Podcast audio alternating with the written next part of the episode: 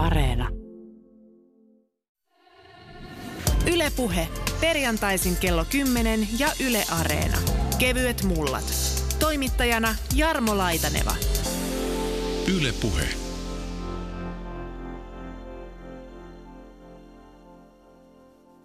Täällä ollaan osittain suojellussa rakennuksessa Helsingin keskustassa. Täällä pitää sitten Marttaliitto ja Uudenmaan Martat päämajaansa. Ja vieressäni Arja Hopsuneuvonen tässä Marttaliittolainen pitkä linja sellainen. Ja nyt kun puhutaan kevyissä mullissa jälkiruuista, perinteistä ja vanhemmistakin sellaisista, mutta se, että jos pelkästään tämä jälkiruoka otettaisiin niin kuin tähän esille, niin mikä sun ensimmäinen mieleyhtymä on jälkkäristä? jälkiruosta mulle tulee ensimmäisenä mieleen äitini tekemä maitokiisseli, jossa on punaherukoita päällä. Se on semmoinen ihan semmoinen lapsuuden muisto, joka on hyvin vahvasti näin silmissäni ja tunnen suussani sen maun. Kun puhutaan näistä nimenomaan tämän ikäluokan ruuista tai jälkiruuista, niin oma on tämä ehkä vähän klassinikin tämä. Meillä päin puhuttiin silloin pullamössöstä, eli tota vanhaa nisua sitten sinne laitettiin, olisiko se ollut sitten pitkopullaa, mikä oli vähän kovettunut tai muuta kahvikupin pohjalla, ja sitten sinne lunatettiin vähän kahvia lapsellekin ja maitoa. Ja muistaakseni sinne sai jopa vähän niin kuin kermaa ja sokeriakin laittaa, kun oikein höveliksi alettiin. Mutta tämä on mun varhaisin jälkiruokamuisto. Miten yleistä tämä pullamössö lienee sitten Suomessa ollut? No kyllä se varmasti on kohtuullisen yleistä koska mulla on ihan samanlainen muisto. Ja se oli tota, parasta, jos sinne sai laittaa sokeripalan piiloon sinne. Ja se vähän sitten, tota, muuten en juonut kahvia, mutta siihen, siinä tosiaan niin se kahvi, kahvi oli sitten tuota, semmoinen mukava pehmeä, pehmeä maku ja sitten sokeripala siellä vielä, niin se oli se löytö. Kun mennään jälkiruokia historiaan taaksepäin, niin, niin tota, eihän silloin aikanaan ollut liikaa näitä raaka-aineita, jos oli ihmisillä juuri aikaakaan miettiä tämmöisiä asioita. Miten kauan näitä jälkiruokia, tai mitä niiden historiasta tiedetään? No sen verran tiedetään, että suomalaiseen ruokakulttuuriin jälkiruokasana on todennäköisesti tullut 1600-1700-luvun aikoihin, et sieltä, mutta toisaalta niin jälkiruoalla on sitten, niin helposti ajatellaan, että se on liittynyt aina juhlaan, mutta se ei, ei olekaan liittynyt Aha. juhlaan, vaan tuota, koska jälkiruoan raaka-aineet on hyvin, jos ajatellaan, että marjat kuuluu varmasti jälkiruokiin, niin tavallaan sillä on saatu myös sitten, kun ruoka on ollut vähemmän, niin jos luonnossa on kasvanut marjoja, niin sillä on saatu sitä ateriaa, ateriaa niin lisää energiaa ja ruokaisuutta sitten. Ja se kahvi jossakin vaiheessa, kun alkoi yleistyä, niin sekin on sitten saanut tämmöisen jälkiruoan aseman tai maineen. Niin, kyllähän kahvi, kahvi on, etenkin nykyisin, niin sehän on jälkiruoan maineessa ihan, että usein korvataan se jälkiruoka kahvilla jo, jollain pienellä leivonnaisella. Nyt kun aletaan mennä taaksepäin historiassa ja kaivata semmoisia omia lapsuuden tai nuoruuden tai vaikkapa nyt varhaisaikuisellekin jälkiruokia, niin toi maitokiisseli, nyt kun sä kerroit sen Arja Hopsun neuvona, niin kyllä mä muistan tämmöisen olemassa olen tämmöisen nimikkeen. Mutta mulle tuli mieleen piimävelli. Onko se, tota, onko se sinne päinkään? Piimävelli eli klimppisoppa on pohjalainen jälkiruoka. Velliä syödään joko klimppien tai leipäjuuston kanssa. Riisiä ja makaronia keitetään suolavedessä, sekaan kaadetaan hitaasti kuumentaen piimää, johon on lisätty vähän vehnäjauhoja. Keitto maustetaan siirapilla, sokerilla ja suolalla. Klimpit valmistetaan sekoittamalla maitoa ja rusinoita vehnäjauhoihin ja ottamalla syntyneestä taikinasta lusikan kokoisia paloja eli niin sanottuja klimppejä. Kun klimpit ovat kypsiä, ne kelluvat pinnalla. Lopuksi keitokseen lisätään runsaasti leipäjuustoa, jonka pehmennettyä piimävelli on valmis. No piimävelli, se varmaan herättää monissa hyvin monenlaisia muistoja. Ja, tuota, ja piimävelli on varmasti hyvin moninainen. Jos ajattelet esimerkiksi Satakunnassa, Savossa, Pohjois-Karjalassa, niin piimävelli on ihan, että se on, keitetään piimää tuota, ja, ja sinne laitetaan joko ohrajauhoja, ruisjauhoja tämmöinen, kun minulle taas niin on tota Keski-Suomesta tai vanhasta Hämeestä, niin minulle piimävelli on ihan, että siihen laittaa talkkunoita, piimää ja talkkunoita ja marjoja. Eikä ollenkaan tämmöinen keitetty piimävelli. Mutta tästä talkkunasta, kun nyt päästiin asiaan, mä luulen, että siinä on ehkä semmoinen herkku lainausmerkeissä, mikä jakaa ihmisiä vieläkin, kun sitä joskus nostalgia syystä jossakin lounaspaikassa tarjoillaan, niin en ole ihan varma, pidänkö siitä, mutta syön ihan noin niin kuin muuten vaan. No mä taas kuulun siihen sieltä tota, Hämeeseen ja hämäläiseen talkkunaan, jossa muun muassa äitini teki talkkunoita kotona siihen, tota, silloin 60-luvulla, vielä 70-luvullakin. Ja, ja, ja ne parhaita oli, kun ne ensin ne keitettiin, ne tehtiin kaurasta, niin, ja sitten siinä oli herneitä, niin sitten kun ne laitettiin, tota, keitettiin ja sitten laitettiin se leivi uuniin, niin sitten ne herneet sieltä uunista napautettuna, kun vähän niin kuin varkain saimme napsia niitä, ne oli tavattoman hyviä. Ja nyt sitten taas nousi tähän puheisiin tuo kaura. Ja silläkin on, nyt taitaa olla tämmöiset kaurapääruuat aikamoissa suosioissa Suomessa, kun on ymmärretty tämä kauran terveellisyys vielä entistä paremmin. Mutta sitten tämmöinen, mä en tiedä, kaurapaistoksesta on puhuttu, jotkut taisi puhua samassa yhteydessä tämmöistä omenahyveestä, että sekoitettiin uunissa tai uuniomenien päälle pantiin tämmöistä kaurajuttua, mutta leseitä ja muuta. Mutta onko tämä nyt sama jälkkäri vai yhdistyykö tässä nyt sitten useampi perinne? No siinä varmasti näitä kaurapaistos, niin se on varmasti just tällainen, että useimmiten omenien tai sitten raparperin päälle laitetaan kauraa, ja, jossa on sokeria sitten ja vähän kanelia mausteita ja laitetaan se muruseos siihen päälle ja haudutetaan uunissa. Sitten hyveellä on, joku puhuu myös niin hyveestä, niin vähän tämmöisessä merkityksessä, mutta on, on myös tota, esimerkiksi omena hyve, jossa laitetaan sitten, vatkataan valkuaisia siihen, että on muropohja ja Joo. sitten on uh, tota, omena, omena tai voi olla mikä hyve nyt onkaan kyseessä ja sitten vatkattu valkuainen siihen päälle. Ja vielä tähän, jatketaan vielä tätä luettelua pikkusen, herättää muistoja. Pappilan hätävara, köyhät ritarit, pulla, vanukas. Nämä on myös kaikki semmoisia, jolla on jotain yhteyttä. Ja, ja lieneekö tässä se yhteys juuri se, että nyt sitten osa pitkopullasta on menossa vanhaksi ja sille pitää keksiä uudenlaista käyttöä?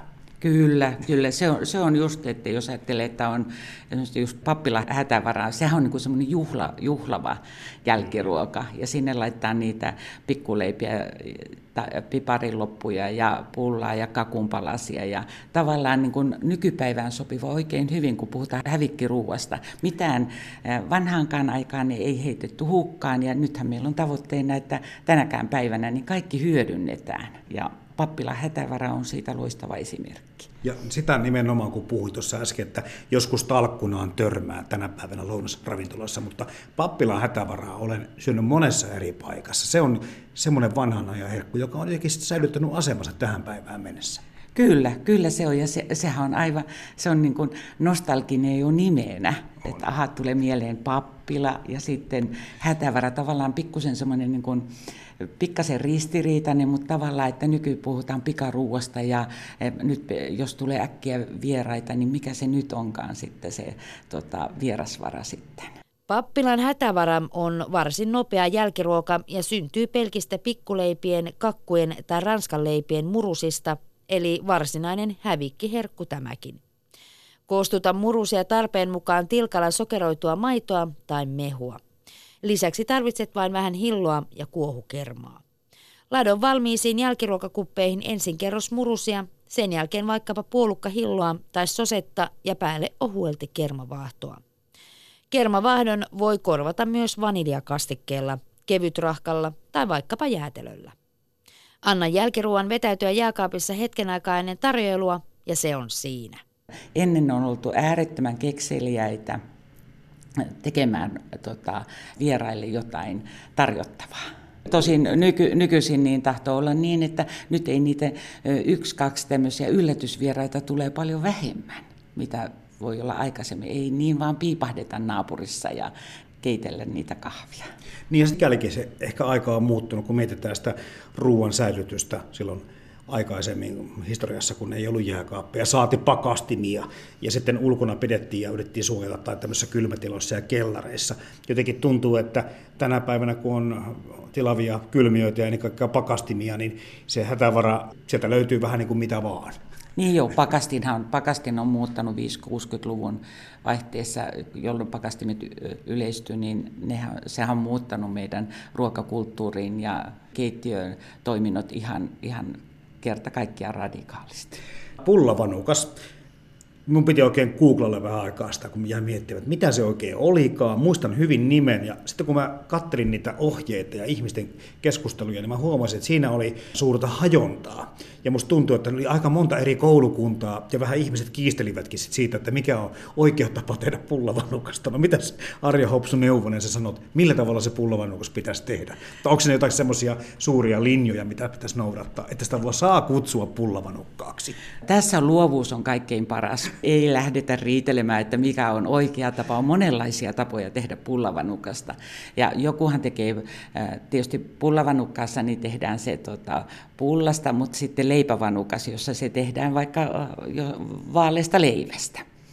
Ja tässäkin käytetään vanhempaa vähän kuivahtanutta pullaa ja viipaleinen ja sitten laitetaan marjoja tai hillua sinne tuota uunivuokaan, voideltuun uunivuokaan ja sitten munamaito siihen päälle ja sitten uuniin ja haudutetaan se sitten niin miedolla lämmöllä 175 asteinen on varmaan se tyypillisin lämpötila, jossa se sitten niin tota, vanha pullamme hevöityy.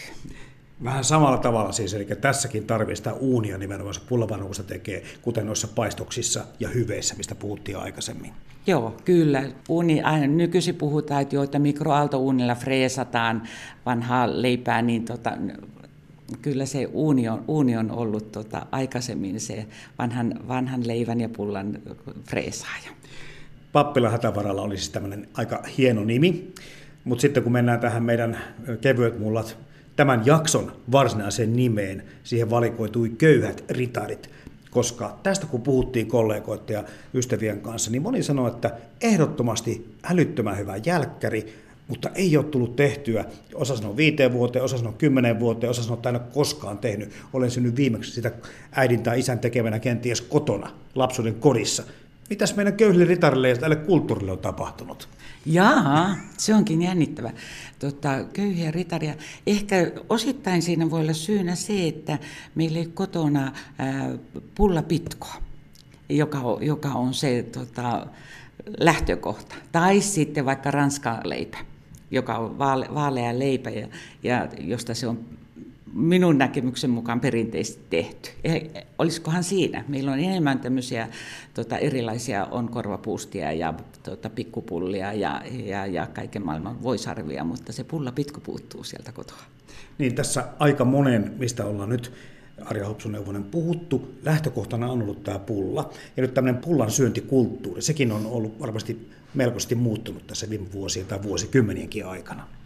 Kyllä varmaankin, mutta toisaalta jos kun menee kauppaan, niin katsoo sitä, että missä on makeita, makeita leivonnaisia, niin mitä siellä on, niin sieltä löytyy tosi monenlaisia pullapitkoja. Ja se on minua hämmästyttää. Siellä on isoäidin pullapitko, siellä on no, tuotenimenä on pullavaa ja on, on tota, mummon lettivehnästä ja muita niin nimikkeenä. Minusta on jännittävää tota, olisi seurata, että ketkä meistä ostaa niitä pullapitkoja. Yle puhe.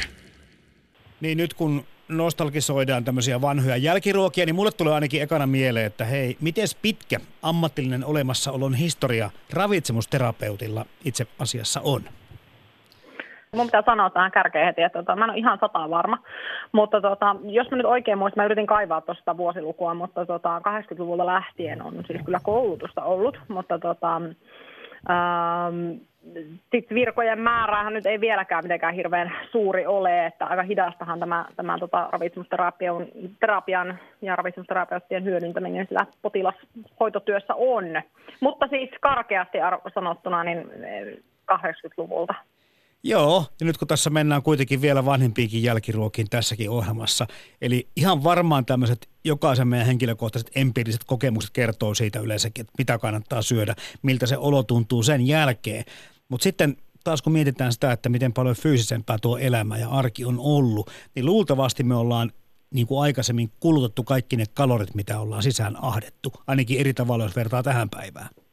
No joo, ja siis ennen aikaahan on ollut nimenomaan se kyse siinä, että saadaanko riittävästi ruokaa ja energiaa, että et ei kyllä niin kuin, kauhean pitkään olla eletty edes tällaista aikaa sitten, jossa, jossa niin kuin ongelmana on enemmän se, se niin kuin suuri määrä verrattuna siis siihen, kun aiemmin oli justiinsa tämä, että piti huolehtia enemmänkin siitä, että onhan sitä ruokaa syötäväksi. Entäs sitten, mietitään nyt kuitenkin näitä jälkiruokia, jotka kuitenkin tämmöisen niin kuin nykykokemuksen kannalta ovat sitten vähän ehkä epäterveellisempiä kuin puhutaan pääruuista. En tiedä onko näin, mutta tämmöinen mielikuva voi tulla. Mm-hmm. Yleisesti, mitä ajattelet Leena Putkonen, voisiko sanoa, että entisaikain jälkkärit oli epäterveellisempiä tai terveellisempiä, jos mietitään mitä ne oli, mitä ne on nykyään? En laittaisi niitä tällaiselle asteikolle. Minä nyt yleensäkin valtan näitä ääripäitä ja tämmöistä mustavalkoista ajattelua silloin, kun puhutaan ruuasta. Niin, niin, mutta tota, se vähän varmasti riippuu nyt, että minkälaisia jälkiruokia sitä ihmiset tänä päivänä syö, koska nehän vaihtelee ihan hirvittävän paljon. Onhan tosi monessa paikassa, paikassa kiisseliä tai jotakin marjarahkaa niin jälkiruokana ihan samalla tavalla kuin ennenkin on ollut, että, ja pullavanukkaita ja muita. Että sinällään se nyt varmaan riippuu myös vähän siitä paikasta ja ihmisten ää, niin kuin tottumuksista. Että ne on selkeästi varmasti myös yksilöityneet, että ennen syötiin, kaikki söi sitä samantyyppistä ruokaa. Mä joskus kavereiden kanssa naurettu, että vielä siis meidän lapsuudessa 80-90-luvulla niin tuntui, että kaikissa perheissä oli ihan tismalleen samat ruuat. Että nykypäivänä sitten taas sitäkin vaihtelua on ihan hirvittävän paljon enemmän. Moni aikuinen on maistanut kahvia ensimmäisen kerran jälkiruuassa nimeltään pullamössö. Siinä ripotellaan pullapitkon siivuja vaikkapa ison kahvimukiin.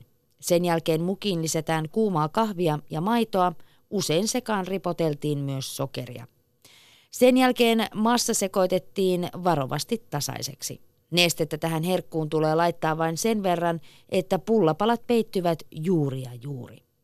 Lapsille sopivan version saa helposti korvaamalla kahvin kaakaolla. Pullamössön kutsumanimi vaihtelee alueittain. Jossakin päin Suomea tehtiin mossoa, pullatohnua, pullasuttua, pullatoppoa tai topparuokaa. Nimi eri, herkku sama. Jos ei ota kantaa tosiaan tähän terveys- tai epäterveellisyysaspektiin, niin voisin kuvitella, kun ennen melkeinpä kaikki ne raaka-aineet itse piti jollakin tavalla hankkia lähimaastosta, että oli ainakin puhtaampia. Mm en näkisi sitäkään ongelmana varsinaisesti, mutta ehkä siinä on myöskin toisaalta ollut semmoinen tietynlainen syvällisempi arvostus. Sä lähdet niin kuin viljaa viljelemään ja käytät sen myllyssä ja sitten sit leivotaan niin kuin pullapitko, niin tuota väittäisin, että siihen liittyy aika paljon enemmän tunnetta kuin se, että sä meet kauppaan ja ostat sieltä muovipussissa olevan pullapitkon ja alat sitä sitten mussuttaa. Niin ehkä siinä on myöskin semmoinen vähän luontainen niin kuin kunnioitus tavallaan sitä ruokaa kohtaan ollut syvällisempi ja myös sit ehkä sitä, että ei sitä nyt ole sit mätetty menemään, vaan sitä on ehkä arvostettu, että vitsi, tämä on hyvää, tämä on ihanaa, mäpä otan tällaisen niin kuin, että, eikä sitä ole välttämättä vanhemmat ainakaan lapsille niin kuin sillä, että joo, on ihan mielimääristä jälkkäriä, että anna mennä vaan. Niin mä vähän väitän, että semmoista ajattelua ei kyllä, en oikein jaksa uskoa, että olisi ollut. Se on ihan selvää, että silloin kun puhutaan tuoreesta marjosta tai vaikka pakastetusta tai kuivatustakin marjosta, niistä tehdyistä kiisselistä, mehuista tai hilloista, niin siellä on niin perusjutut varmaan ihan niin ok taustalla. Joo. Samaten myöskin vellit, puurot ja muut tämmöiset hommat. Mutta mitä sitten, kun sä puhut tuossa äsken, kun ruvettiin leipomaan ja ehkä arvostamaan Leena Putkanista leivon naisiin, niin eikö sitten tule kuitenkin mukaan voi, sokeri, kerma, tämmöiset asiat? Tulee, mutta ei sitä per, esimerkiksi annos, siis, siis niin kuin pullasiivuannosta kohden, niin ei sitä ihan mahdottomasti niitä, niitä niin kuin sieltä tulee, että tämä on taas sitä niin kuin, ihmiselle tämä viestin selkeyttämistä, että joo, pullapitkossa sinällään voi olla paljon, paljon tota sokeria ja hiilihydraatteja ja rasvaa, mutta jos otat sen kohtuullisen annoksen, niin eipä siinä sitten ihan hirveästi olekaan. Tilanne on se, että kun ennen ennen jos niitä kaloreita saattoi tulemaankin hetkittäin vähän enemmän, niin totta kai se varmasti kompensoitu sillä, että ne myös kulutettiin. Joo, kyllä. Toki mm. tänä päivänä monilla äh, on myös kyse ihan samasta, että voi olla niin kiireinen työ, että pitäisi oikeasti pystyä syömään silloin ruokahetkenä riittävästi. Että kyllä mä todella monella suosittelen niin kuin jälkiruokia sinne ihan sen takia, että me saadaan se kokonaisuus kohilleen. Että oli se nyt sitten joku marja, marja-annos tai, tai smoothie tai hedelmä tai totta kai silloin tällöin voi olla ihan ehdottomasti jotain muutakin, vaikkapa joku vanukas, valmis vanukas tai rahka tai vastaava, että tota, on sitten jotain vähän niin kuin siihen aterian, ateriaa riittävä ruokaisaksi sitten niiden avulla. No nyt kun nämä on mennyt tämmöiset terveysarvot selvästikin tai tullut meitä lähemmäksi tämän päivän arjessa, niin jos nyt sitten ajattelet ravitsemusterapeutti Leena Putkonen niitä menneitä jälkäreitä, vaikka jotakin pappilan hätävaraa tai näitä köyhiä ritareita tai pullavanukkaita, mitkä kuulostaa kyllä herkullisilta ja sitä ovatkin, niin, niin miltä ne niin kuin suhteessa tuntuu, kun ne palautettaisiin tähän päivään? No ei ne yleensä haittaisi, jos se on kohtuullinen se annos. Et mä aitan, kun on aika monta lounasruokailijaa elämäni aikana seurannut, niin se annostelu on se, että sit ihmisillä meinaa mennä siihen, että oh, täällä on jotakin saatavana, ja sitten ne latoo sen niin jälkiruokakulhon silleen niin kukkuralleen. Kun sitä käytännössä siis riittäisi kunnon aterian jälkeen, niin ihan semmoinen vaan niin kuin maistiaisannos, että jaa, jaa, onpas hyvää, ja kylläpäs, kylläpäs tämä oli niin kuin kiva lopetus aterialle. Et me puhutaan nyt enemmän tämmöisestä niin kuin itsesäätelykyvystä, yhtä siinä, siinä tuota jälkkärikulhon äärellä. Yle puhe. Laitetaan sitten se vaikka pikkusen vanhaksi mennytkin pulla siihen pannulle ja se voissa pyöräytetään puolia toisia ja sitten kun siihen mansikkahilloa ja kermavahtoa laittaa, niin onhan se nyt hyvää. No on, on, on. Ja, ja, ja jos sitä vielä, jos on vähän kuivannut, niin sitä kostutetaan vähän maidolla tai munamaidolla. Että siinä on varmasti koulukuntia, jotka kostuttaa sen pelkällä maidolla tai sitten munamaidolla. No mitä sitten on käynyt piirakkakulttuurille? Omaan lapsuuteen kuuluu vahvasti piiraat erilaiset, ja silloin musta tuntuu, että voittopuolisesti se oli semmoista itse kerättyjen raaka-aineiden yhdistelmää. Ja hyvin usein syötyy tämmöistä pikkusen hapanta, totta kai makeutettua puolukkapiirakkaa, raparperipiirakkaa ja omenapiirakkaa. Ja miettimään, että en mä nyt oikein tiedä, omenapiirakkaa tulee joskus vielä tehtyä, mutta jotenkin tässä piirakkakulttuurissakin on ainakin nämä täytteet vähän vaihtuneet? Täytteet on varmasti vaihtunut. Nyt on niin paljon mahdollisuuksia valita.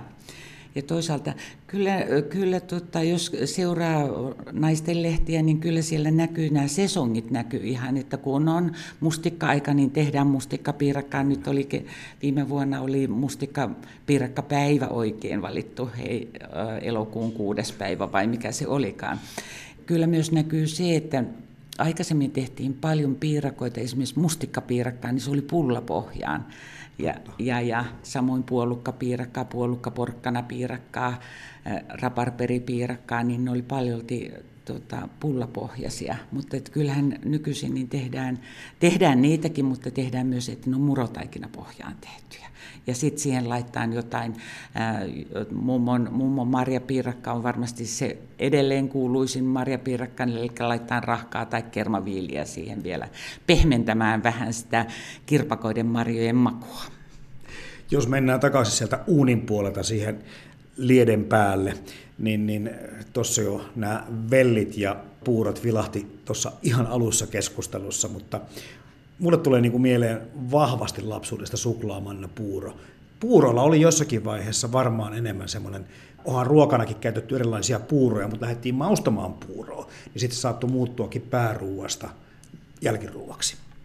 Joo, puurolla on varmasti nykyisinkin, jos, no, jos ajatellaan mennyttä, niin puurolla on ollut vahva vielä tota, merkitys, että se on ollut ihan pääateria. Kyllä. Mutta toisaalta niin kyllähän puurot on tullut nyt takaisin ja meillä on erilaisia, meillä on puuropaareja ja, ja, ja puuron, puuron tot, äh, niin kuin helppous nähdään, että se on äh, hyvin... Jo, vähemmän jälkiruokana, mutta sitten ihan niin kuin välipalana niin puurot on. On pikapuuroja erilaisia, kuumavesi vaan tota, hiutaleiden päälle ja, ja sulla on minuutin kuluttua valmis puuro. Toisaalta tuorepuurot on sitten oma, oma lajinsa ja nehän on äärettömän suosittuja.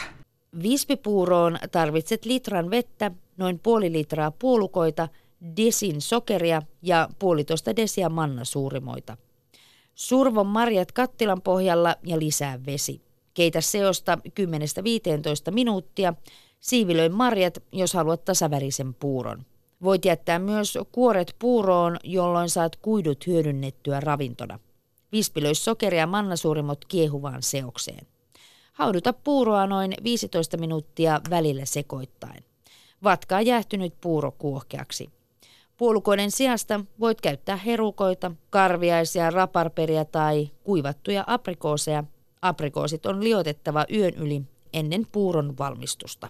Joo, terveyttä, puurojen terveyttä ei varmaan kannata kyseenalaistaa. Ehkä just toi Ari Hopson neuvona toi muutos siitä, että nyt ne on aamiaisia, nyt ne on välipaloja ja erilaisia variaatioita. Vähän niin kuin terveysnäkökulmasta lähdetään liikkeelle sitten taas kun miettii sitä, että ennen aika paljon sitä marjaa, mitä sitten saatiin itse, niin maustettiin Mutta marjapuuroja, niin tulee mieleen vaan, että vispipuuroja tarvitaan vielä. Niitä on myöskin valmistuotteena ja niitä kai jonkin verran tehdään. Kyllä, vispi, vispipuuroja varmasti tehdään ja mm. jotkut tykkää tehdä sen mannasuurimoihin, jotkut tekee sen etenkin syksyllä, niin ruis, ruismarjapuuro niin on semmoinen äh, tota, ihan meidän klassikkoperinteinen tota, syksyn ruoka. Ja syksyyn liittyy tietysti marja aika vahvasti, ja sitten tulee, tai päästään näihin kiisseleihin. Ja sen maailma on aika moninainen, kun miettii, miten hienoja marjoja meidänkin metsät täynnä on. On. Kiisselien maailma on aivan, aivan kertakaikkisen. Se on tosi, tosi laaja ja se on jo värimaailmana, niin se on. Tehdään sitten tota, ihan mansikkakiisseliä, mustikkakiisseliä, tehdään tyrnimarjoista kiisseliä, tehdään sekamarjakiisseliä. Sitten toisaalta, jos tehdään just tätä suklaakiisseliä, ja tehdään tota, sitten ihan tätä maitopohjasta mm. maitokiisseliä niin se on aivan, aivan mieletön ja variaatioita on vaikka kuinka paljon ja aikaisemmin esimerkiksi tehtiin, jos oli arkisempi, oli vähän tavallinen kiisseli, vaikka marjakiisseli, niin sitten pyhänä saatettiin tehdä kerroskiisseli, tehtiin maitokiisseli alle ja marjakiisseli päälle ja näin edelleen saatiin juhlavuutta. Ja semmoisiakin muuten myydään valmiina kaupoissa, missä Joo. on tämä maitokisseli erikseen ja sitten tämmöinen marja Joo, ja ne, ne on tosi suosittuja tavallaan siinä, just tämä tulee mukavasti tämä marjojen kirpeys pe, pehmentyy sitten sillä maitokisselillä. Se on jännä miettiä, että kun ennen tehtiin pääsääntöisesti asiat itse. Nyt puhuttiin tietenkin kymmenien vuosien takasta asioista. Kerättiin ne marjat ja sienet ja, ja tehtiin jauhot, ainakin sitten siinä lähellä myllyssä jauhettiin ne jauhot. Ja nyt sitten kun mietitään, että muodit muuttuu ja trendit meitä heittelee eri suuntiin, mutta kuitenkin tässä on perinteisiä jälkkäreitä, mistä ollaan puhuttu, niin ne on vaan nyt sitten siirtynyt sinne niin kuin valmis ruokaosastolle, mutta ihan samoja herkkuja sieltä näyttää löytyvän. Joo, Kyllä, tota, olisiko, onko siitä 15-20 vuotta, milloin tuli ensimmäiset kiisselit kauppaan, valmiit kiisselit. Ja silloin mä ajattelin, että kuka ihme noita ostaa. Ja nykypäivänä se on ihan, ihan normaali, että totta kai sä voit ostaa kiisselin kaupasta valmiina. Kevyet mullat. Toimittajana Jarmo Laitaneva. Mä luulen, että tämmöisiä vaikka 70-80-luvullakin kasvaneita lapsia. Ne muistaa koulusta tiettyjä asioita. Kumiperunat aina mainitaan, mutta sitten mä oon myöskin kuullut, että kiiseleillä ei sitten koululaisten keskuudessa ole myöskään välttämättä se hyvä maine. Ja se ehkä sitten menetti jollakin tavalla asiakaskuntaansa, mutta nyt sitten kun saa tehdä oman ohjeen mukaan ja voi lisätä sitten sinne sekaan niitä erilaisia sokereita tai, tai muuten vaan jotakin vanillakastiketta ja muuten, niin kislit ovat tosiaankin viime vuosina ehkä jo pitemmän aikaa olleetkin yhtäkkiä semmoinen asia, mikä on vähän niin kuin trendannut.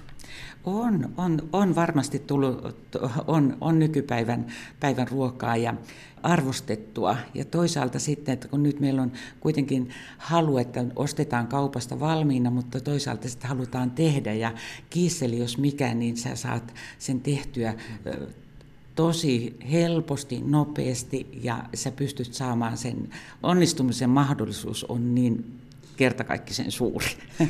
Nyt tietenkin eletään aika paljon erilaisessa maailmassa kuin silloin, mistä ollaan lähdetty liikkeelle tässäkin keskustelussa. Ja just ehkä sitä vanhaa maailmaa ja jälkiruokia yhdisti se, että ei haluttu heittää mitään pois. Ei voitukaan heittää, ei välttämättä sitä energiaa ja kalorit riittäneet kaikki kuivunut aineet piti kostuttaa ja pantiin vähän sokeria tai jotakin muuta makeutta mukaan. Marjat, hedelmät keiteltiin mehuksia kiisseleiksi ennen kuin menivät huonoksi. Ehkä sinne vähän jo saattu huonoja päästä mukaankin, se ei haittanut enää siinä vaiheessa, kun mehuja vaikka tehtiin. Eli jälkiruokien niin tämä syntyhistoria ja tämmöinen käytettävyys, se on varmaan aika pitkälle myöskin kiinni siitä, että ennen ei ollut valinnanvaraa, ennen ei ollut mitään ylimääräistä, kaikki pyrittiin käyttämään kaikki pyrittiin käyttämään ja kaikki konstit käyttämään sitten just jos ajatellaan, että usein niin jälkiruokiin tai marjoihinkin liittyy sitten, tota, että ne on aika happamia semmoisenaan, niin toisaalta silloin meillä oli taito ja oli aikaa, oli leivin uuneja, niin imellyttäminen. Eli tehtiin erilaisia, tota, pystyttiin hyödyntämään niitä raaka-aineita tota, sellaisilla keittiövälineillä. Ja yksi tapa on sitten ollut tällä tavalla leipoa kukkoon, eli joku tämmöisen ruistaan muun taikinan sisällä. Sinne kai voi laittaa suurin piirtein mitä vain. Kyllä, kyllä. Ja, ja tuota, varmasti niin esimerkiksi mustikkakukko on varmasti niitä kuuluisimpia kukkoja meillä ja ne on edelleen niin esimerkiksi ruokakursseilla, lastenkursseilla, niin, niin se on niin suosittu ja se, se sopii jokaisen suuhun maultaan. Mustikkakukko ja jos on sen kanssa vielä vaniljakastike tai jotain muuta vastaavaa pehmikettä. Ja se on, eikö sekin ole aika vanha herkku? Kyllä se varmasti on. Nyt mulla ei ole tietoa siitä, mutta jos ajatellaan, että mustikoita on kerätty mm. kauan ja ruis on, ruis on meidän vanhimpia viljakasveja, niin, niin, niin. Mutta siis eikö tällä kukkoon leipomisella ole joku tarkoitus, että se on säilyttänyt sen sisuksen syömäkelpoisena pitempään kuin se, että se olisi vaikka taikinan päällä? Joo, toki, toki se suo, suojaa sitten, jos ajatellaan, että mustikkakukossakin niin on taikina, taikina päällä, niin tavallaan ne marjat, marjat muhii siellä oikein. Tuota, eikä homehdu. Eikä homehdu mm. sitten nopeasti. Mm. Et se, se sä, säilyy, ellei tule syödyksi. Omenakaurapaistos syntyy seuraavasti. Tarvitset 6-8 omenaa sekä muruseokseen 70 grammaa voita sulatettuna – puolitoista desiä sokeria ja neljä desiä kaurahiutaleita. Sulata rasva kattilassa ja nosta jäähtymään. Voitele laakea uunivuoka lusikallisella rasvaa, pese ja kuori omenat kuorimaveitsellä, poista siemenkota. Leikkaa omenat lohkoksi tai pienemmiksi paloiksi ja ladon rinnakkain voideltuun vuokaan. Sekoita sulatetun, jäähdytetyn rasvan joukkoon sokeri ja kaurahiutaleet. Levitä seos omenoiden päälle. Paista uunissa 220 asteessa, kunnes omenat ovat pehmeitä ja muruseos kullankeltaista. Yleensä tämä herkku tarjollaan lämpimänä kylmän vaniljakastikkeen kanssa. No mustikkakukosta kun puhutaan, niin voidaan vaikka pompata helposti kalakukkoon ja lanttukukkoon ja kaikkiin muihinkin kukkoihin. Eli on olemassa myöskin meillä tämmöisiä suolaisia jälkiruokia, mutta mä jäin Arja Hopsonen miettimään, että kaikki jälkiruoka olisi makeaa, niin se ei, se ei ihan joka paikassa. Jotkuhan laittaa suolaa kahviinkin, tai laittoivat. Niin, joo, su, suolaa taidettiin laittaa kahviin sen takia, jos poroja oli vähän liian vähän. että se, okay. se, se hämäsi sitä kahvin, kahvin laihuutta. Mutta kyllä varmasti ja osa meistä on edelleenkin niin, että ei pidä makeasta mm-hmm. lainkaan. Ja silloin niin aterian lopuksi voi olla vaikka pieni suolainen sitten. Ja nykyisinhän tietysti yhdistellään, että suolainen makea yhdistämillä suolapähkinä johonkin makeaan jälkiruoanjouttoon, niin, nämä, niin se on hyvin, hyvin tota suosittua. Eli suolainen ja makea ei ole kovin kaukana toisistaan. Joo, ja kun miettii, mitä kaikkea suklaaseen laitetaan, niin, niin pähkinät sinne keksittiin laittaa jo varmaan muutama kymmenen vuotta sitten, mutta siellähän on sitten salmiakit ja sitten siellä on chilit ja inkiväärit ja siellä on ihan, ihan mitä vaan. Ja suolapähkinät ja, sitten kyllä. sielläkin, Joo. että se suolaisuus sinnekin ujutetaan. Ja eikä paha ollenkaan. Ei, jotta sopii tosi hyvin. Hei, törmäsin myöskin tässä valmisteluvaiheessa tämmöiseen jälkkäriin kuin jampetti. Ja se nyt sit kiinnosti sekä tuota nimensä että sen puolesta, että en ole koskaan ennen tämmöistä kuullutkaan. Ja se taisi liittyä johonkin tämmöiseen makeaan puuroon, mutta onko sulla Arja Hopsu Neuvonen Martta Liitosta mitään tietoa, mikä tämä jampetti oikein olikaan? No tutkin vähän sitä, koska mulle ei ollut tämä nimi tuttu ja, ja, ja tässä näkyy se, kuinka rikas on meidän näiden jälkiruokien ja yleensä ruokien äh, tota, nimikulttuuri. Se on aivan, aivan kertakaikkisen loistava. Mutta jampetti on varmasti samanlainen kuin perunapuuro. Ja perunapuurolle on toisia nimiä, on inkoonpuuro, on pastanttipuuro ja varmaan vielä monta monta muuta, joka, jota, jota en nyt tähän hetkeen muista. Eli perun, perunat keitetään, survotaan ja laitetaan joko ohra, ohrajauhoja tai ruisjauhoja ja haudutetaan kypsäksi. Osa haudutetaan pitempään. Ä, tota, inkoonpuuron perusohjeessa taitaa olla, että suunnilleen tunti, ä, tunti riittää kypsymisajaksi. Joitain haudutetaan sitten niin, että tavallaan imeltyy sitten miedolla lämmöllä, niin kypsennetään, niin siitä, sit siitä tulee sitä makeutta. Yle puhe. Onko sä huomannut, että tiettyjen vanhojen nostalgisten jälkiruokien paluu, jotain talkkuna hyvettä tai, tai jotain tämmöistä pappilan hätävaratyylistä juttua. Se on jännä juttu, kun pääsee yhtäkkiä palautumaan tämmöisiin niin lapsuutensa muistoihin. Joo, siis tosi kiva vaan, jos niitä on, onhan ne osaa ruokakulttuuria ja, ja niin kuin ei, mulle ei ole henkilökohtaisesti mitään, mitään niitä vastaan päinvastoin, että ihan kiva, että on monenlaista ja vai, vaihtelevaa, että mä en näe niissä edes mitään, mitään ongelmaa silloin, kun ni, niitä osataan syödä niin kuin tolkullisiin määriin ja, ja niin kuin annoskoot ovat, ovat niin semmoisia, että aterialta poistuu niin kuin virkeänä ja reippaana eikä vyöryen.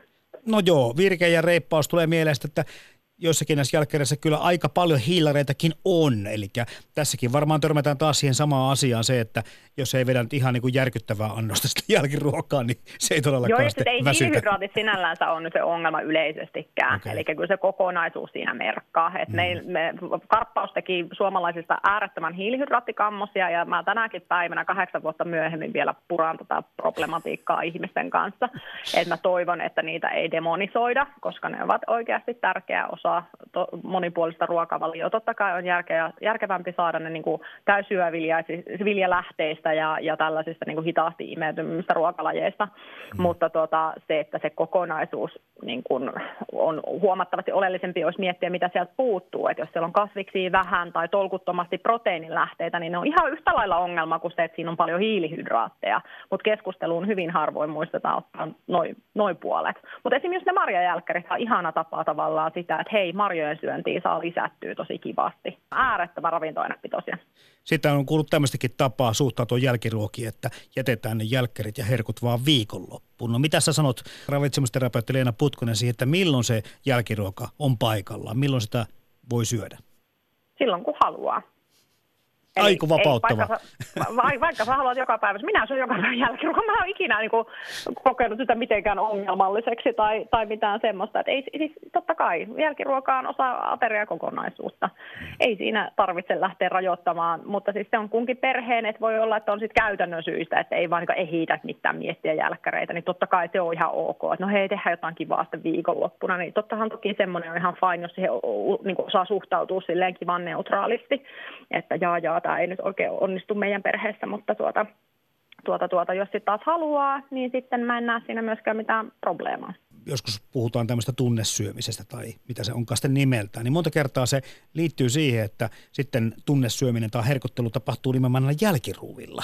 Ollaanko me niin kuin pikkusen addiktoiduttu helposti tähän sokeriin ja makeisiin Ei, ja mä, oon ihan, mä oon ihan eri mieltä Noniin, tästä. Hyvä. Mä nimenomaan, mä nimenomaan niin kuin monien tunnesyöjien kanssa suosittelen sitä, että opetellaan syömään jälkiruokaa, okay. koska silloin se myöskin luo semmoisen, niin kuin, että ahaa, tämän, tämän rooli tässä ruokavaliossa on tämmöinen pieni makupala täällä niin kuin aterian lopuksi. Se mer- merkkaa sitä, että ateria on nyt loppunut, nyt ollaan syöty, nyt on hyvä olo. Tässä pärjää taas monta, monta, monta tuntia ilman, että tarvitsee edes ruokaa pahemmin miettiä. Voi tehdä kaikkea muuta mieleistä elämässään. Sillä on hirveän iso symbolinen rooli. Sen sijaan, että sitten se on semmoista, että en saa syö jälkkäriä, en saa syö jälkkäriä, en saa syö jälkkäriä. Sitten miettii koko illan sitä jälkkäriä ja lopulta sitten niinku tulee se kaveliselkä katkee ja sitten niitä syödäänkin niinku kaksinkäsin koska on koe, ko, koettu, että nyt mä rajoitan itseäni ja mua, mun, mun niin kuin määr, määräysvalta tässä viedään, joten mä haluan sitten niin kuin protestoida sitä vastaan. Tämä on äärettömän yleistä. Erilaiset kiisselit ovat säilyttäneet asemansa suomalaisessa jälkiruokaperinteessä. Eikä ihme, sillä herkullisen ja helpon jälkiruoan ainekset löytyvät yleensä heti keittiön kaapista tai pakastimesta. Peruskiisseliä voi käyttää myös kerroskiisselin osana, syödä puuron tai jukurtin kanssa, mutta vanha hyvä tapa on nauttia kiisseli ihan sellaisenaan. Valmistus on helppoa, sillä marjoja keitetään vain hetki sokeroidussa vedessä. Kiisselin terveellisyyttä voi säädellä helposti sokerin määrällä. Yleensä kiisselit suurustetaan peruna- tai maissijauhoilla, mutta jos jälkiruoka jää liian notkeaksi, ei hätää, sillä silloin tämä laktoositon ja gluteeniton herkku on vain yksi vähemmän kotona valmistettu jälkiruokaklassikko, eli mehukeitto. No Leena Putkonen, onko jälkiruoalla joku funktio? Tarvitsemmeko sitä? Onko se hyvä meidän aineenvaihdunnalle tai jollekin ravinteiden imeytymiselle tai muulle? No se voi olla just siinä tavallaan kylläisyyssignaalien niin kuin viestimisessä tai semmoisessa, että meille tulee hyvä olo siitä ateriasta. Eli se jälkiruokien glukoosi, sokeri, sokeriyksikkö siellä, niin todennäköisesti sitä auttaa, auttaa tryptofaania imeytymään ja se on serotoniinin esiaste. Ja se serotoniini sitten luo semmoisen niin mukavan miellyttävän tunteen, että nyt on hyvä olla. Niin tavallaan se voi olla ihan hyvinkin looginen se niin kuin jälkiruoka siellä aterian päätteeksi. Juuri sitä signalointia, että hei, että tässä on nyt syöty ja nyt on hyvä olo ja jaha, nyt voikin tehdä sitä kaikkea muuta. Niin, kun vaan malttaa pitää sen kohtuullisena.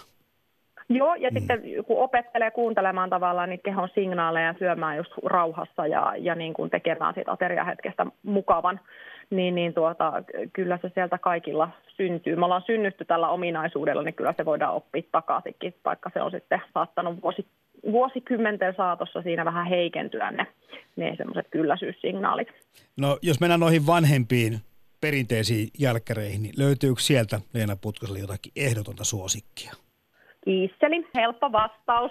Vadelma kiisseli on ehkä ykkä karviaisen vadelma kiisseli. Siinä on ne, niitä minä hyvin mielelläni syön, jos vaan on tarjolla. Vähän huonommin tulee itse tehtyä, mutta jos on tarjolla, niin, niin ehdottomasti niitä syön. Sitten noita kiisseleitä taitaa olla tullut korvaamaan hedelmä- ja marja, fruitiet ja smoothiet aika hyvin, mutta jos nyt puhut tämän päivän jälkiruokasuosikeista, niin mikä sitten nyt kannattaisi nostaa semmoiseksi, mikä on niin sekä terveellinen että hyvä, että tyydyttää sen makean himon kenties?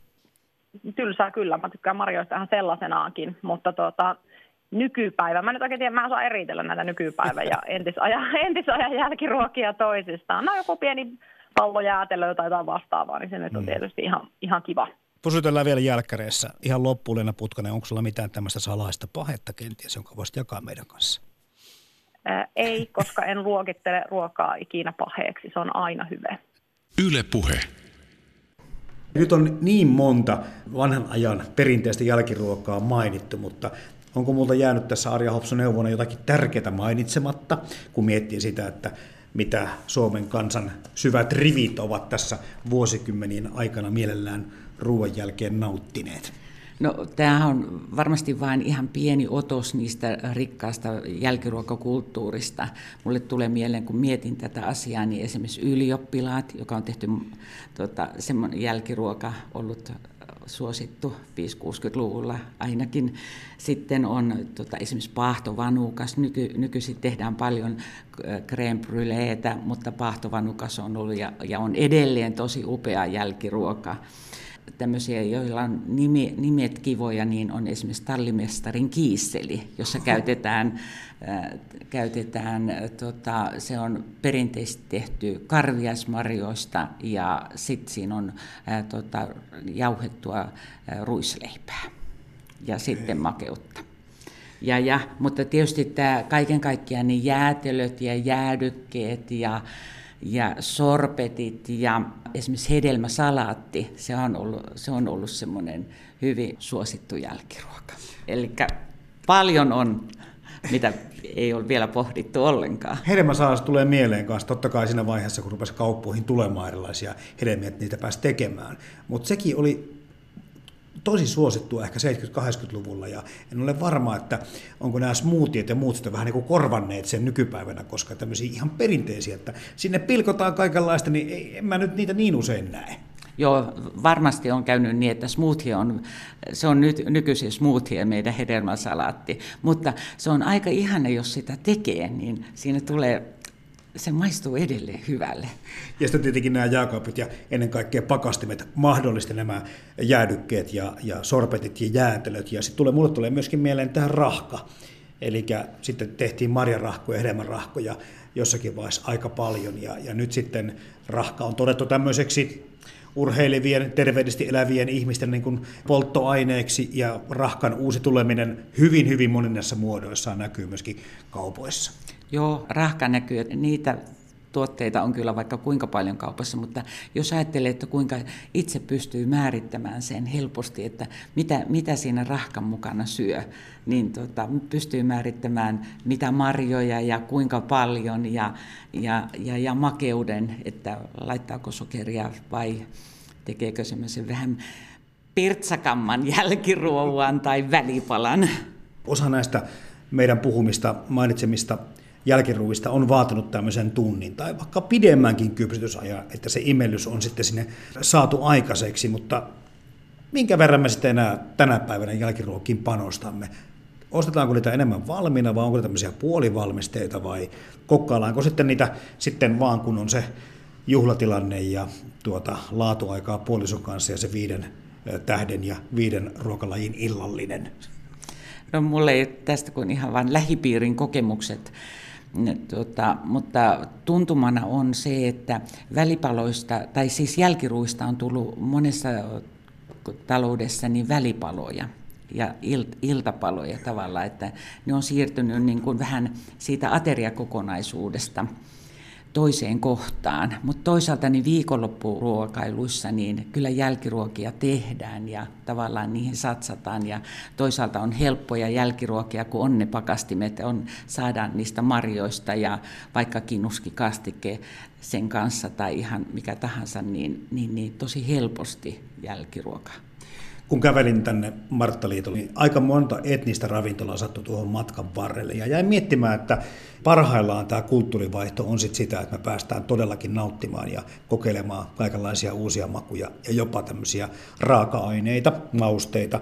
Mutta sitten jälkiruokakulttuuri, niin minkä verran sitä vaikutteita on sitten saatu? No creme bruleesta tuossa äsken Arja Hopsaneuvonen puhuit, että varmasti jotakin tulee jostakin ulkomailta, mutta varmaan tämä paikallisuus ja tämmöinen sesonkituotteet on kuitenkin sitten se päämotivaatio alkaa tehdä niistä jutuista tiettyjä asioita. Kyllä varmasti meillä on nykyisin niin tämä paikallisuus, lähiruoka ja sitten nämä marja, suomalaiset hienot marjat, niin ne, ne innoittaa meitä varmasti mm. tekemään jälkiruokia. Toisaalta näihin vanhoihin, jos ajattelette, niin esimerkiksi tota, aikaisemmin puhuttuissa köyhät ritarit, ne on lähtenyt Englannista. Niiden historia oh. lähtee 1300-luvulta ja sieltä, niin, sieltä että ritarit Köyhiin ritareihin tarvitset pullaviipaleita, maitoa, voita tai margariinia, hilloa tai makeaa marjasosetta ja kermavaahtoa. Kasta ensin pullaviipaleet maitoon ja paista ne pannulla rasvassa molemmin puolin kauniin ruskeiksi. Nosta pullaviipaleet lautaselle ja pane kunkin viipaleen päälle lusikallinen hilloa ja nokare kermavaahtoa. Köyhiä ritareita, kuten muitakin jälkiruokia, on helppo muunnella. Erimakuisen version saat esimerkiksi niin, että ripottelet paistetuille pullaviipaleille vain sokeria ja kanelia. Moni löytää tiensä ihan johonkin muuhun maahan, mutta se on kulkeutunut ja muokkautunut sitten vähän varmaan meidän suomalaisten näköiseksi. Niin sitten meillä on sitten se versio ollut siitä se köyhät talonpojat ilman sitä hilloa ja kermavaahtoa. Niin, näin, näin on. Mutta että, että kyllähän, kyllähän näissä kaiken kaikkiaan, että jos ajattelee, niin, niin, niin jos on tallimestaria, niin monenlaisia täälläkin tehtyjä ruokia. Tuossa selailin vielä tota, yhtä vihkoa, joka on tehty 1970-luvulla oli tämmöinen jälkiruokakilpailu, niin siellä, siellä tota, tuli rikkautena muun muassa erilaisia nimiä, niin siellä tuli tämmöinen kuin huntupäinen talonpojan piika. Se on hyvin mielenkiintoinen, eli sieltä, sieltä löytyy ihan raastettua tummaa hapan leipää, ja se on paistettu, jauhettu ja paistettu voissa, ja sitten laitetaan, tota, levitetään se tarjouluvadille ja sitten omenasosetta tai varmasti jotain muutakin sosetta voi olla tota, ja, to, siinä ja sitten puolukkasurvosta ja sitten tota, se huntu siinä on varmasti se kermavaahto päällä. Kun miettii, niin toi sokerikerma ja sitten voi, jos sitä on ollut saatavilla, niin ö, sopii ruoanlaittoon, mutta sopii erityisen hyvin kyllä kaikki jälkiruokiin. Kyllä, kyllä siinä, kyllä monen, monen on se sitten vaikka se mustikkakukko, niin kyllä siellä voita on ja sokeria. Tämä makeus, eikö silläkin ole merkitystä jollakin tavalla pieni makea ruoan, suolaisen ruoan, pääruoan jälkeen, niin Joo, kyllä, kyllä se varmasti se, tota, äh, niin kuin helpottaa ruoan sulatusta, on se sitten mikä, mikä, tota, mikä makea tahansa, niin, niin, niin jälkiruoka, kyllä se kruunaa, kruunaa sen ateria ja varmasti sillä on ihan oikea syy tota, myös tämän ruoan sulavuuden kannalta, mutta myös, että se on mielenkohottaja, se on niin kuin huipennus aterian päätteeksi. Kun mietitään, että mitkä jälkiruot voisivat olla suosittuja, niin tämä helppous ja nopeus valitettavasti omassakin arjessa. Se on aika nopea se jäätelöpaketti ottaa pakastimesta, koska aika paljon noita menoja pukkaa lapsiperheissä olemaan ja työpäivät välillä vähän pidemmän puoleisia. Se on varmaan yksi määrittelevä tekijä. Mitäs muita kaikkia? Tässä on sesonkin mainittu muutaman kerran, erityisesti marjat ja hedelmät, mutta mitkä muut niin tekijät mahtavat määritellä sitä, että minkälaisia jälkiruokia ihmiset tekevät? No kyllä siinä varmasti siinä on, että mitä on opittu tekemään. Perinteet. Joo, perin, perinteellä varmasti on. Toisaalta ää, tota, mi, millä on vaikutusta jälkiruokiin, niin esimerkiksi mitä on ää, peruskoulussa tai kotitalousopetuksessa, mitä siellä on, miten, mitä, mitä sieltä on tullut kokeiltua siellä on voinut löytyä uusia juttuja. Toisaalta kyllä sillä vaikuttaa myös, että mitä markkinoidaan esimerkiksi naisten lehdissä, tai nykyisin on joka, joka lehdessä, niin mitä siellä kerrotaan esimerkiksi jälkiruuista, mitä houkutellaan tekemään. Mutta nehän perustuu, että se on nopeaa ja mielellään se on tota, kohtuullisen terveellistäkin, mutta, tota, ja, ää, mutta maku edellä. Joo, nyt kun tuo terveyskin tuli tässä Arja Hopsuneuvonen mukaan, niin siis kun mietitään meidän ravintoa, ruokaa, herkutteluakin, niin kyllä tämä puhtaus ja, ja lähiruoka, luomu, kausituotteet, sesokituotteet ja sitten se, että tunnetaan alkuperä. Jos ei ole itse poimittu, niin ainakin paketissa lukee, että mistä tämä on peräisin. Tämmöiset arvot ja asiat on vaikuttaneet tosi vahvasti meidän ruokakulttuuriimme, mutta näkyykö tämä sama sitten jälkiruuissa vai, vai tuleeko sinne vähän jo semmoinen, että no nyt tuosta kun on niin terveellisesti syöty niin, ja niin luomua käytetty, niin tässä kohti ei tarvi enää nyt niin, enää olla niin tarkkana. No tuota, herkuttelulla aina niin varmasti niin siinä mennään välillä vähän överiksi, mutta toisaalta niin tähän jälkiruokiin ja marjoihin liittyy se turvallisuus, niin kotimaisuus nousee siinä mm. pakastemarjoissa niin tosi tärkeä kriteeri. Se, että siellä lukee suomalaisia marjoja, niin se on, se on tärkeä. Mutta toisaalta niin kyllä siellä niin kuin suklaapohjaiset ja kaikki tämmöiset jälkiruot, niin kyllähän ne on suosittuja ja, ja, ja aina ajatellaan, että, ei, ei, tota, että täytyy katsoa ateriossakin sitä kokonaisuutta. Ei kaiken tarvitse olla niin terveellistä. Näin ravitsemuksellisesti voi ajatella myös, että mikä on mielenterveydelle hyväksi. Perinteinen pullavanukas syntyy reilussa puolessa tunnissa. Voitele univuoka voilla tai markariinilla – viipaloi pullapitko tai vaikkapa korvapuustit noin sentin paksuisiksi ja lado pullapalat vuokaan. Valmista munamaitoseos rikkomalla kolme kananmunaa puoleen litraan maitoa. Sekoita kunnolla ja lisää joukkoon sokeria ja vaniljasokeria. Kaada munamaitoseos pullakerroksen päälle, paista pullavanukasta 175 asteisessa uunissa reilu puoli tuntia, kunnes pinta saa hieman väriä. Parasta pullavanukasta saa tehtyä vähän kuivuneesta pullasta tai ranskan leivästä. Jollei sinulta löydy kuin tuoretta vehnästä, voit jättää pullan pöydälle muutamaksi tunniksi kovettumaan.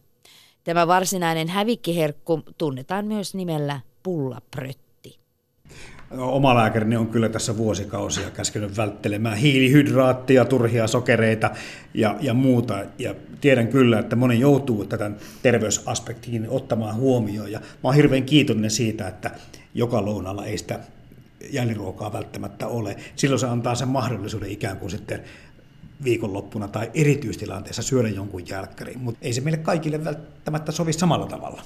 Joo, kyllä siinä varmasti käy niin, että jos on aina saatavilla, ihan niin kuin on työpaikalla, niin jos siellä on kahvipöydällä on suklaata, aamulla joku tuonut reissusta vaikka, niin tota, ei sitä iltapäivällä ole ja kuka ei periaatteessa sitä ollut. Eli ne napsitaan siinä. Yhtä lailla käy jälkiruokien ja tämmöisten kanssa, että jotka on helposti otettavissa, niin ne vaan hukkuu. Ja sitten samalla tavalla, kun mietitään sitä, että itsekin pyörätä joskus sen smoothien tai fruitien jälkiruokon korvikkeeksi, eli että korvaan sen, mikä on sitten ollut tämmöinen hiilihydraattipitoinen ajatus siitä, niin tämmöisellä vähän terveellisemmällä, koska se makeus pienellä ehkä hunajalla lisättynä, niin se kyllä korvaa aivan hyvin perinteisemmän, missä on sitten paljon tämmöisiä leivonnaistyyppisiä vaihtoehtoja. Joo, ja en, enemmän varmasti siinä tulee tämä rasva, joka tulee helposti jälkiruuissa, niin on, on murotaikina ja muita vastaavaa, niin fruitiet ja jos muut hiet, niin nehän voidaan tehdä hyvin, hyvin tota, rasvattomasti. Käytettiin sitten rahkaa tai ihan, ihan mitä tahansa siinä tuota, vielä sidosaineena näiden marjojen, marjojen tai hedelmien lisäksi. Mutta kaiken kaikkiaan kumminkin kuulostaa, Arja Hopson Neuvonen, siltä, että tämä jälkiruokakulttuuri, vaikka se on muuttunut ja, ja väkisinkin asiat muuttuvat, niin ei se nyt niin huonosti voi. Kyllä me nyt edelleenkin hyvän päälle ymmärrämme. Ei, ei kyllä, kyllä meidän suu, suu maistaa, maistaa hyvän. Toki se muuttuu aina, makumaailmakin muuttuu. Ja, ja, ja, mutta kyllä, kyllä me pidetään huoli, että jälkiruokia syödään, vaikka ne muuttuu niin kuin ruokakulttuuri kaiken kaikkiaan muuttuu koko ajan. Sitten kun mennään arjan keittiöön, mikä on sitten se oma jälkkäri bravuuri, mitä tullaan mielellään sitten maistelemaan vaikka vähän pidemmältäkin? No en minä tiedä nyt pidemmältä, mutta tota, mihinkä minä olen mieltynyt, ja joka, josta tässä jo aikaisemmin puhuttiin, niin on talkkuna hyve. Okay. Puolukka on mun semmoinen, sitä syön varmasti talven aikana suunnilleen kaksi sangollista, niin talkkuna hyveessä, niin puolukkaa, talkkunaa, ja, ja rahkaa ja vähän kermaa, niin se on minun herkkujen herkku. Ja toimii juhlassa ja arjessa? Toimii juhlassa ja arjessa. No entäs siis mietitään sitä, että on tämmöisiä tässä on ehkä tämä creme brulee tai tiramisu voidaan niin toinen tämmöinen herkkujälkkäri ottaa esille, mitä ehkä harvoin tulee itse tehtyä, mutta mitä olisi ilo syödä. Kyllähän aina matkaillessa niin täytyy, täytyy kokeilla niitä paikallisia, mutta että kyllä mä täällä ajattelen, että, että meillä eri, erilaiset niin kuin kiisselipohjaiset jälkiruuat, niin niitä voisi esimerkiksi ravintoloissa niin vielä enemmän pienillä erilaisilla twisteillä, makumuutoksilla, niin niitä markkinoida vielä tehokkaammin. Ylepuhe perjantaisin kello 10 ja Yle Areena. Kevyet mullat. Toimittajana Jarmo Laitaneva. Yle Puhe.